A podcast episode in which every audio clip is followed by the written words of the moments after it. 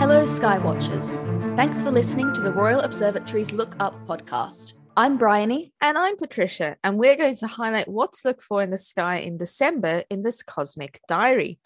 We'd also like to give a special mention and thanks to Nish Shanvala, one of our work experience students this summer who helped put the astronomical highlights in this cosmic diary together for us. When looking at faint objects such as stars, nebulae, the Milky Way, and other galaxies, it's important to allow your eyes to adapt to the dark so that you can achieve better night vision.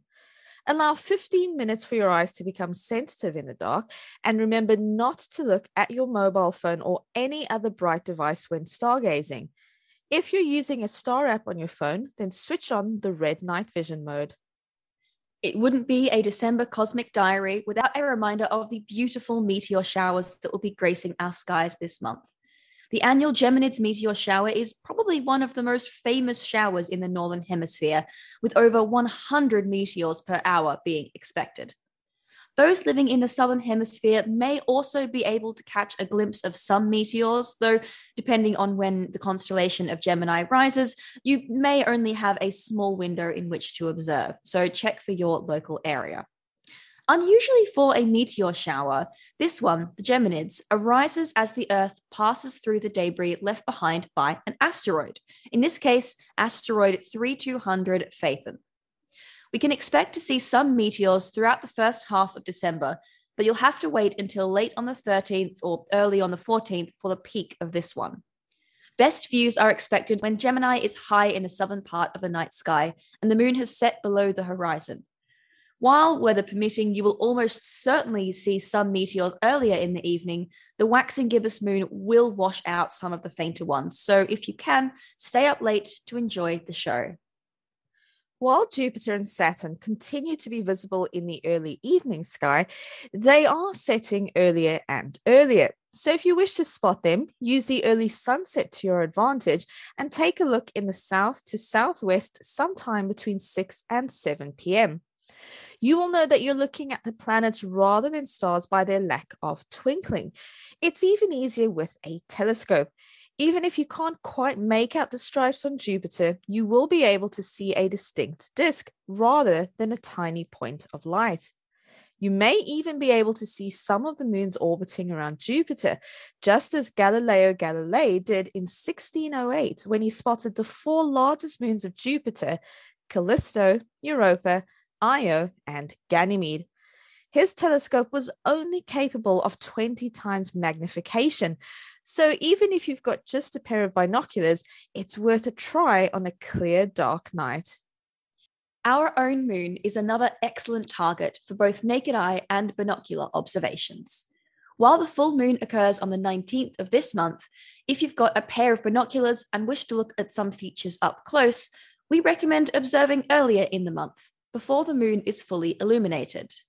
Mare Tranquillitatis, the Sea of Tranquility, the landing site for Apollo 11, a very famous sea indeed, will be illuminated from around the 10th of December, though you will need a little more magnification than you get from your average pair of binoculars to see exactly where the eagle landed. Near Mare Tranquillitatis lies Mare Serenitatis, the Sea of Serenity.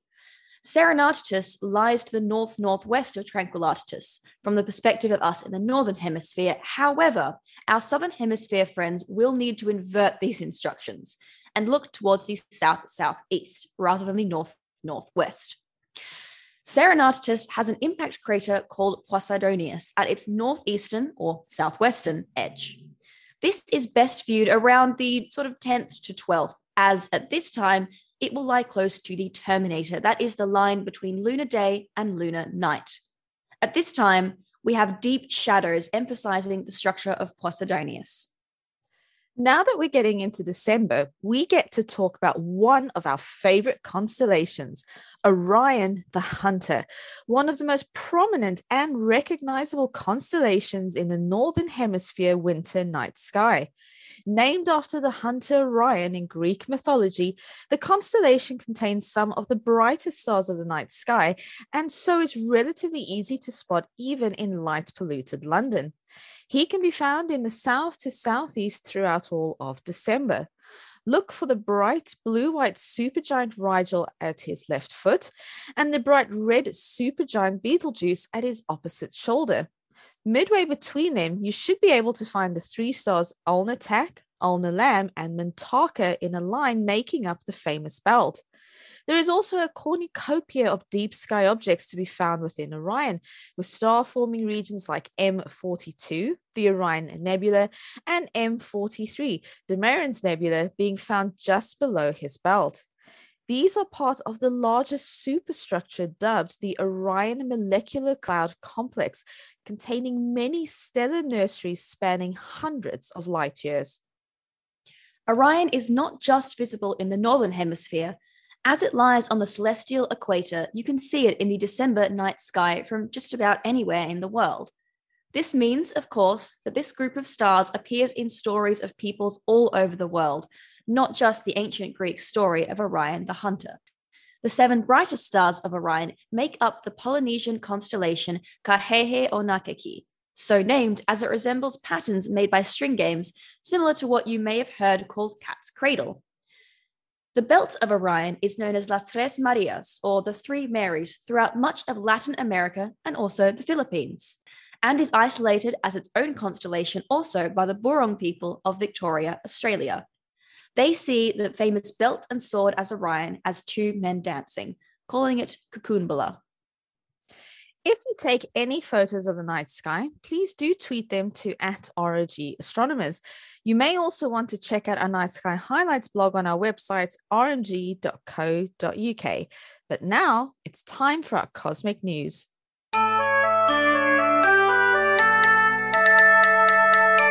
Welcome back to the Cosmic News part of our podcast, where Patricia and I once again will be going head to head, presenting some interesting stories that we have found in the past month relating to astronomy. And of course, it is a head to head battle again because Patricia is back. Yay! Yay! I, I am back. Thank you, Bryony, for doing a brilliant job and doing the whole thing by yourself last month. It was much appreciated, but I, I fought off my cold valiantly and I have returned.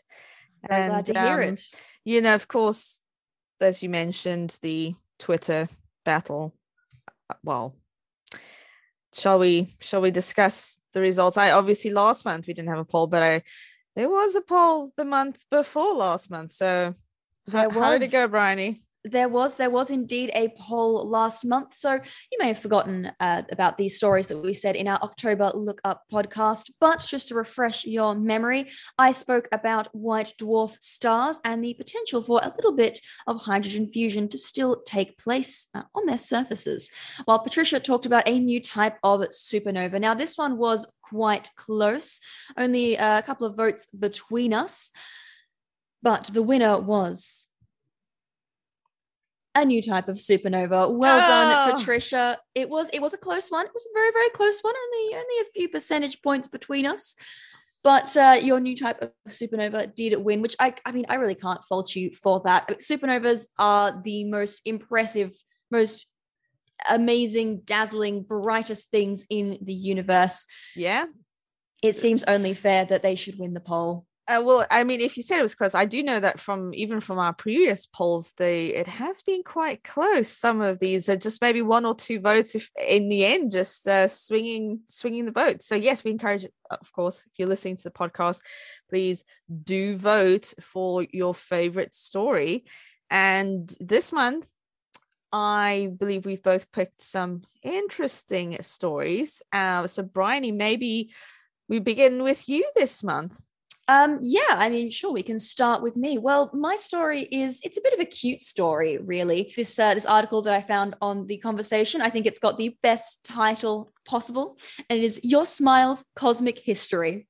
Aww. Which is really cute. Uh, and this really, really drew me in. I, I saw the article on the conversation. Um, I will link it in the description of the podcast. Um, and I just I had to talk about it. I had a look at the paper itself as well. It's it's really cute. So the question is, of course, what does our smile have to do with some sort of cosmic history? I mean, what do we mean there? Well, we're actually talking about something that you find in toothpaste, and that is fluoride. It is quite important for healthy teeth. It helps strengthen the enamel of your teeth. That's sort of the, the hard protective layer around your tooth. If you ever get a toothache, it might be because the enamel has worn away. So it's very important to brush brush your teeth daily, well, twice daily, even to make sure that there's no bits of food or other things that can stick to the enamel of your teeth and wear away at it. So toothpaste contains this fluoride, which helps um, build that enamel as well.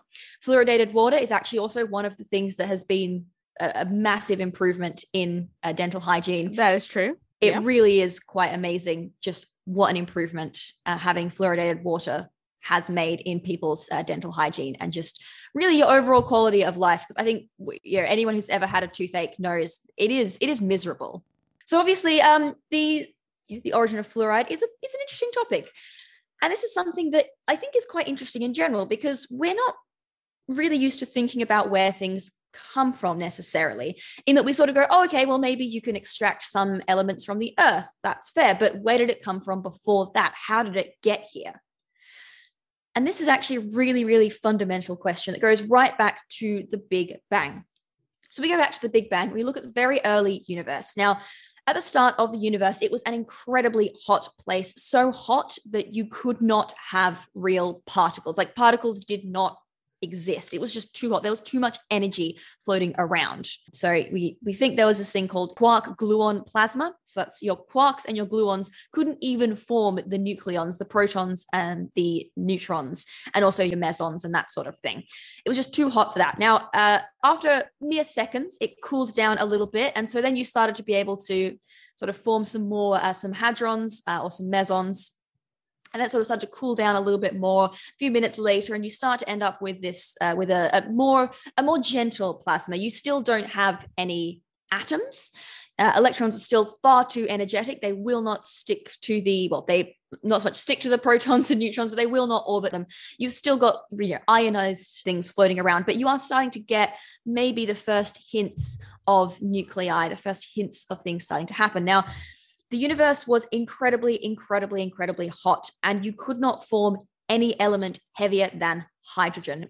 A little bit of helium, maybe even a little bit of lithium and a bit of beryllium, but that's all that could be formed, these first four elements. And it was predominantly hydrogen that was formed very early on in the universe.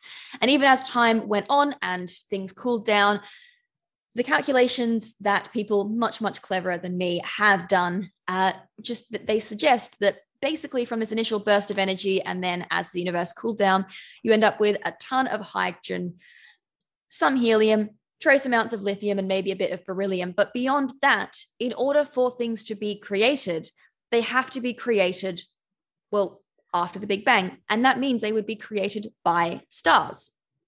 So that's where literally every single element heavier than really if we're talking appreciable amounts, helium comes from. Anything heavier than helium comes from super, well, not even just supermassive stars, just stars fusing hydrogen, fusing hydrogen and then fusing helium and then going into your sort of CNO, your carbon, nitrogen, oxygen cycle. So that's that's where every single element comes from. that's why, as much as I, I I'm not a fan of your sort of twee little platitudes, but the phrase "we are all made of stardust." Yeah, it's true. We it's are. true. I was just about to say that, Ed, because it is very much true. And I think that's quite, it's quite interesting when you mention that to people. And it's even just something as simple as pointing out if they're wearing jewelry, for example.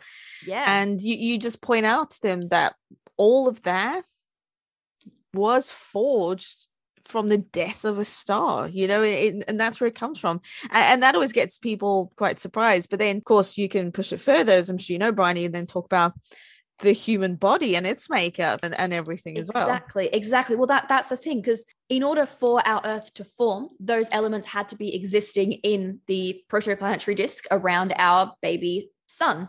And for that to have happened, our sun must have formed from the remains of a very old, well, a star that died a very, very long time ago. Because that's basically what happens when the st- when stars die. Even the smaller stars, they blow off these outer layers, make these beautiful nebulae, and then from that, that can go on in the future to then form new stars well, and also new planets. So that's that's how elements came to be. That's how they come to be in the very first place. So you have your very first population of stars, which are interestingly called population three stars. Yeah. Because that makes sense. Um, Yeah.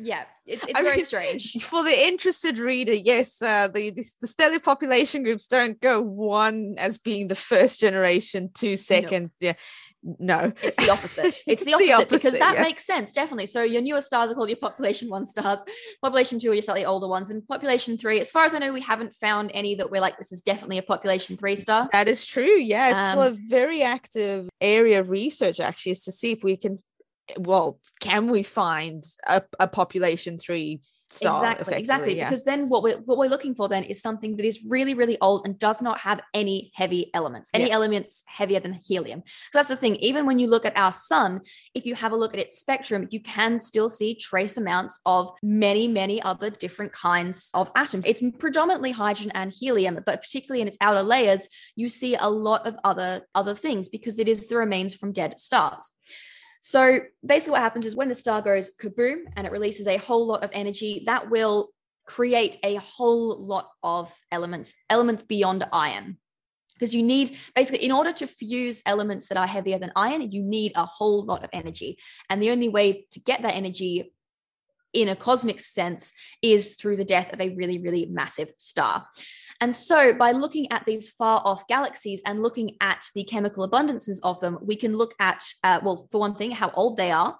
Uh, and for another, peer into the very early parts of our universe, because this is this is something that's quite interesting. When we have a look at galaxies, we might look at them and we might be like, "Hang on, this seems to have a lot more of this particular chemical." I mean, when we say a lot more, we're still thinking 0.0 something percent, but it might be double what we would expect.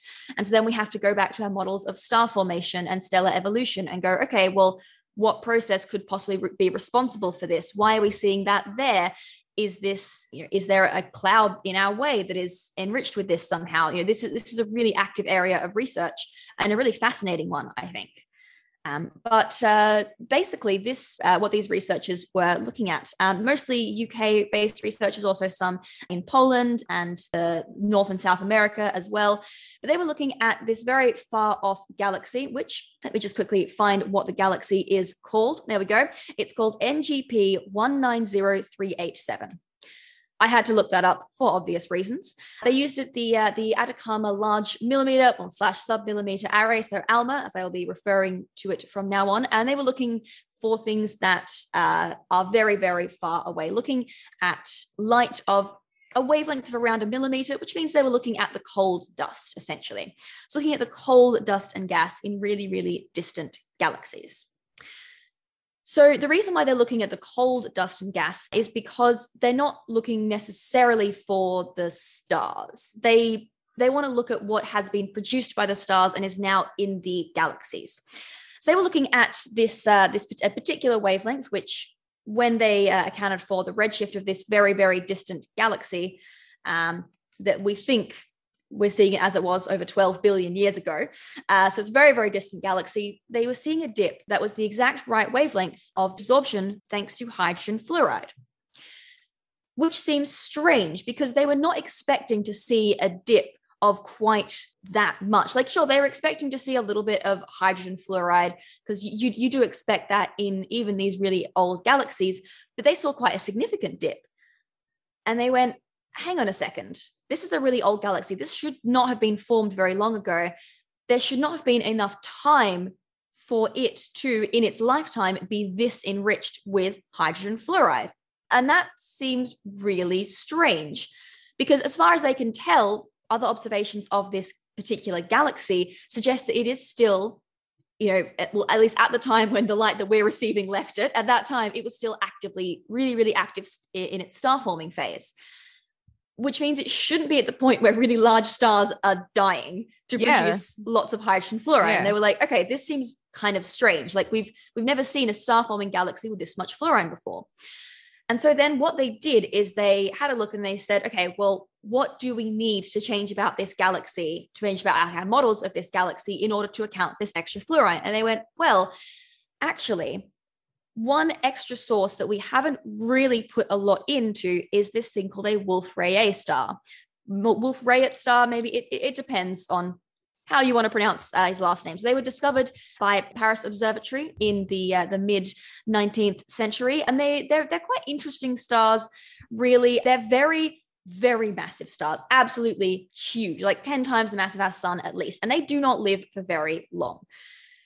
But an interesting thing about these stars is that because they are so massive and live for such a short length of time, they've actually got a slightly different structure to your usual stars. They do not have a really big hydrogen burning envelope around them. When they're reaching the end of their life, they are pretty much producing so much energy they've blown off this hydrogen um, envelope. And so they have this sort of much more exposed helium burning core and they end their lives really dramatically. They produce some of the biggest supernovas and they produce quite a lot of fluorine. Okay. And when they added these, within, and they added a few more Wolf Rayet stars into their model, they realized that they could actually account for this like for this fluorine that was being produced they could see in this cold gas they could say okay well suppose some wolf rayet stars had existed and then died very quickly that would enrich the cold gas of this galaxy enough to account for that fluorine, which is really exciting because that suggests that star formation in galaxies happens on a really short time scale. Because that suggests that these Wolf Rayet stars, even though this galaxy is still forming, and it's still been only 1.4 billion years since the Big Bang, this galaxy has only had at max like a billion years to form. Yeah. In that time, it has still had a population of Wolf Rayet stars be born and die such that we can't see that population anymore but we see the remnants of it so we can see their influence on uh, on the galaxy itself because they've i mean exactly wow and that's amazing to think of that they managed to form well as you say form live and then die that's exactly it they've managed yeah. to enrich the galaxy so much but they've but there is still active active star formation occurring because there are some Wolf Rayet stars in our Milky Way, but they've only cataloged like a few hundred. They're quite rare as far as yeah. things go. Um, but maybe that could possibly be because they are really, really short lived and they require maybe these really, really strange conditions to be created. Maybe they were more common in the much earlier universe. This is something now that astronomers who are looking at really early galaxies will now want to think about in their models. They might look at their models and go, okay, well, I've had these other strange dips. What if I put in some more Wolf Rayet stars? Is that going to affect it? Because of course, you know, Wolf Rayet stars do, it's not just fluoride that they produce, they produce lots of other things as well. Um, but it is one of those things that you need really high energies if you want to produce a lot of fluorine. And after only a billion years, you're not going to have a lot except for them. I think it's really, really fascinating because it really does once again show how things come to be. Yeah. Like we really, I, I really take it for granted that we have all this stuff, the carbon in our bodies, but that came from dead stars. Yeah. When stars even I mean, stars the size of our sun do produce a bit of carbon. So when it goes nova, it wasn't so much explode as just sort of sigh off its outer layers, but there'll be some carbon in the dust and gas left over. Suppose the cycle continues, um, then maybe there'll be a little bit, they'll get a bit denser and sort of start to pull in a little bit tighter. And so all that carbon will maybe start to form and be put together with all these other bits of rock um, to form another planet that is enriched with carbon so that carbon-based life forms can evolve oh, this it's a really wild thing to think about that yeah. the idea of where do things come from doesn't just finish with the earth. You have to go even further. You have to go further you, yeah. and you can go further. You can go so much further. You can be talking about the early universe and talking about our smiles. Oh, I that I love that link, and I the title yeah, as well of the paper is Really I mean, to be fair, that's not the title of the paper. The, I mean, okay, to be fair, the title of the paper is a ramp up of interstellar medium enrichment at Z redshift greater than four. Okay, but it's only the, the article. article. The yeah. article had the great name. I mean, I mean, it, it, was Nature Astronomy. It's a, it's a letter in Nature Astronomy, so I understand why they couldn't give it a tweet title. Yeah. So uh, I I had to go with this paper. I I really love it. Really fascinating. Really interesting looking at this process of chemical enrichment in these really old galaxies.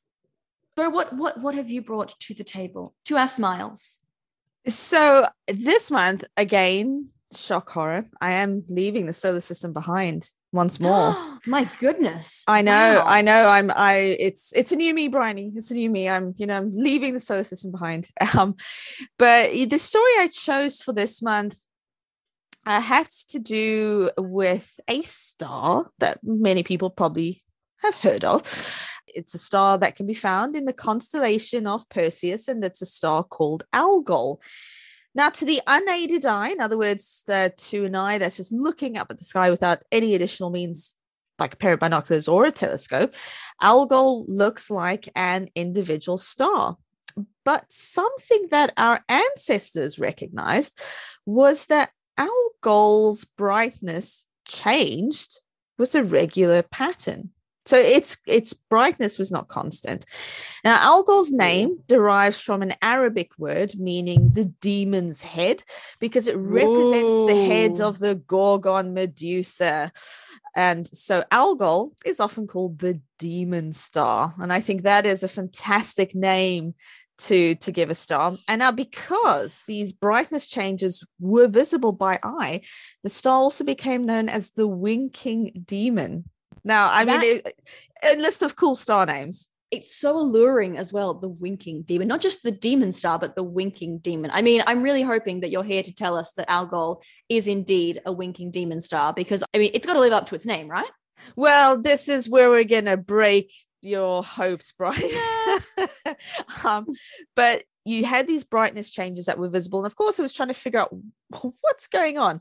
So it took a long time for people to figure it out. But basically, once you had the telescope being invented, and then you had astronomy becoming a proper science based on observations, astronomers eventually were able to figure out that the changes that were observed in its brightness um, are produced because Algol is not an individual star. It is, in fact, an eclipsing binary star. So basically, what this means is that Algol itself, so what we perceive by eye to be Algol, an individual star, is in fact two stars uh, you know, called Algol A and Algol B. And these two stars orbit around a common center of mass. And they just happen to be uh, aligned or tilted precisely enough towards the Earth that, from our point of view, they pass in front of each other. And mm-hmm. because they have different brightnesses, you end up producing dips in the brightness that you see by eye. And if you basically, if you were to plot the brightness as a function of time, you would see eclipses. You would see drops in brightness produced as these two stars orbit this common center of mass and consequently pass in front of each other, producing eclipses. So the primary eclipse occurs when the dimmer Algol B passes in front of the brighter Algol A. And the time between two primary eclipses is 2.867 days. So it's moving incredibly quickly. I was going to say that is a that is a very very quick start considering it also is. the like the masses involved. Are they larger than our sun? Do we know? Uh, well, so we are dealing with a system that consists of a. I actually have them down because I knew I'd forget them, Bryony. So uh, bear with us. I just grabbed my uh, piece of paper. So what we know is that you've got a B8 star. So, of course, that's going to be much bigger than the sun. But then the components, the Algol B component is a K2 star. Oh, so, actually, so smaller. So smaller. So, you've got a really big uh, B type star and then you've got a K2 star. So, if you've got this time between two primary eclipses of being 2.867 days, that basically means that's the orbital period of the system. That's why I said they're moving incredibly quickly. So astronomers figured this out and they were very, very happy about this. But then in the late 1950s, astronomers then discovered that Algol was in fact a multiple star system. So not even binary, going more than binary now. Oh no. How so, many? so they found an addition one additional star which they then called algol c imaginative so basically algol c and algol AB. So now what we've done is we've taken the Algol A and Algol B system, called it Algol AB. Mm-hmm, it's mm-hmm. yeah, and Algol C and Algol AB orbit around another common center of mass, and that has a period of 1.86 years. Oh wow! So I mean, how big is Algol C then? Is it significant? Because it seems kind of strange to me to think that you could have a very large star and a less large star, and then another star that we didn't see until now, but that's a system and they're all kind of orbiting together. I mean, I in my head I think that C should be large, but is that is that not the case? So it, it honestly depends on so separations as well as as you say the relative brightnesses of the two systems as well so if you've got that um algol c is quite dim if it Mm. passes in front of something much brighter it's going to block off quite a you know hefty portion of that light so it can have these really interesting configurations in all of these systems as well so yeah, so we're now in the 1950s. We now know algol's actually in fact a multiple stellar system with three components. And so we basically thought that the picture of algol was complete. Okay. oh no. However, oh no. There's in a- more? yeah, wow. In a new paper that was published recently, and I'm going to read the ti- this is the actual title of the paper, Bryony. Yes. The title of the paper is Say Hello to Algol's New Companion Candidates. That is the title of the paper. Oh, that's adorable. And what the astronomers have done, and I'll explain uh, a bit later on how this is done, is they've basically analyzed historical data of Algol and have performed an analysis and have said that Algol has a few more companions than we originally thought, potentially an additional five. Five? Yeah. What? So I'm going to point out at this point, these are just listed as candidates, okay? Yeah. Because we need to have follow up observations to confirm this. Okay. Yeah. Now, you would think in astronomy that the brighter you are, the easier it is to do things, right? I mean, that's typically the way it goes. But in this case, it's not. Oh, because one of the challenges is that these candidates are assumed to be quite dim. Mhm. Okay. And because Algol is so bright, you might not be able to see them. okay. So so this is now a bit of a thing where you go, okay, but hang on. How, how then can you see unseen companions? Okay, if you've got a star that's so bright, how do we know there's other objects there? All right. So let's go back in time, Bryony. Okay. Let's go back to the original Algol eclipsing binary before the discovery of the third star. Okay, so we Yeah. all we know is that it's two stars. That's it. Algol is a binary system. And I said that the orbital period of the system, or the time between one primary eclipse and the next one, is 2.867 days.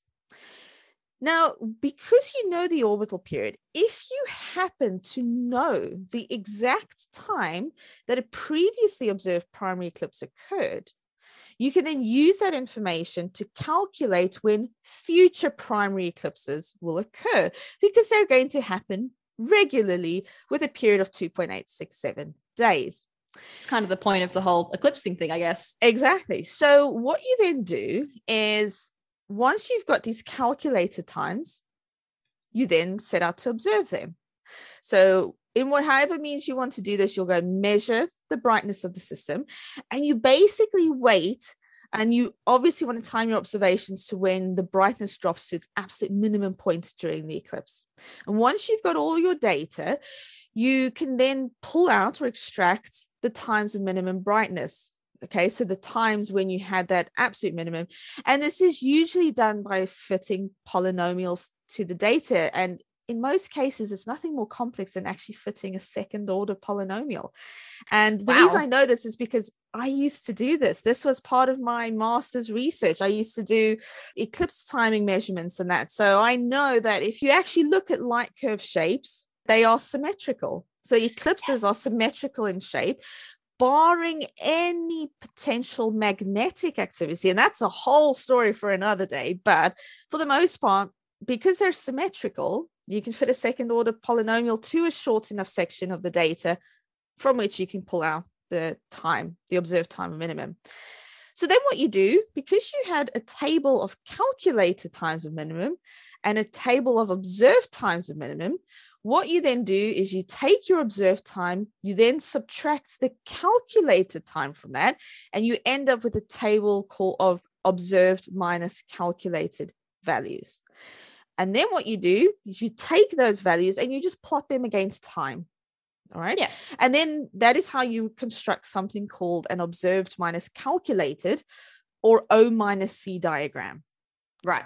So, why do you want to do this? Well, if you have the correct orbital period for this system, then you'll see that your O minus C values will be scattered around the line O minus C equal to zero. Yeah, eh, which would make sense. because sense. you're going to have inherent noise in your data. There are going to be uncertainties.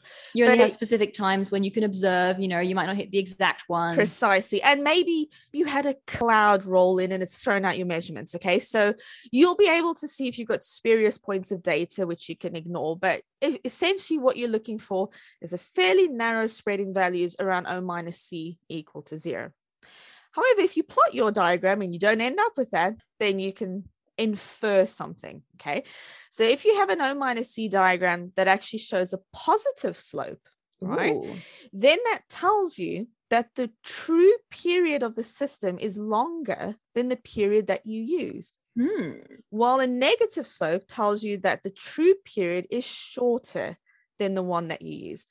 Yeah. Now, all you then need to do is perform a regression analysis and you can then determine the correct period of the system. Okay, that's Easy. great. Yeah. Then you have the correct period. If you then redo your O minus C values, you'll end up with them scattered about O minus C equal to zero. Yeah.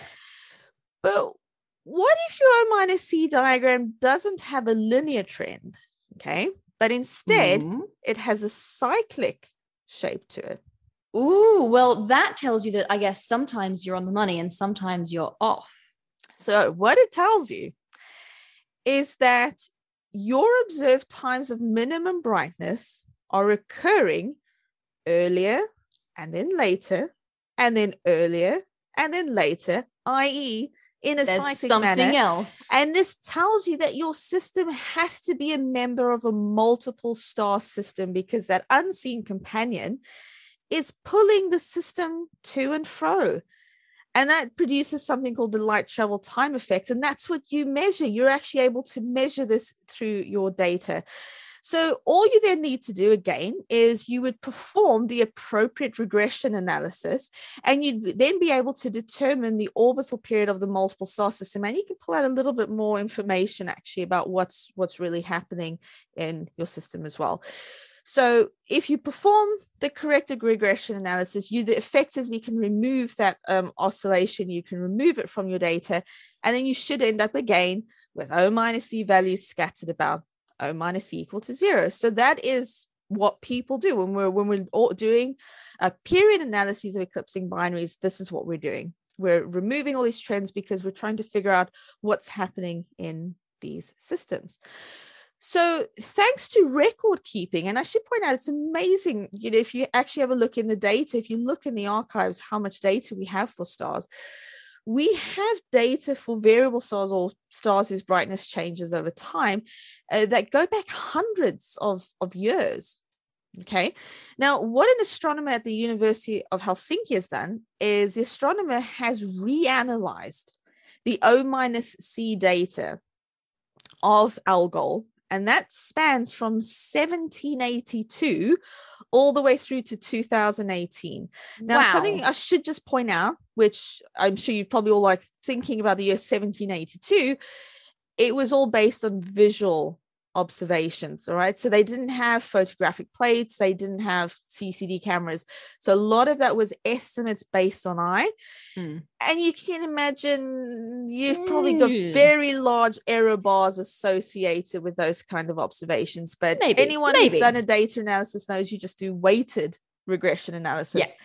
And so you would um, compensate for these enormous error bars on older data.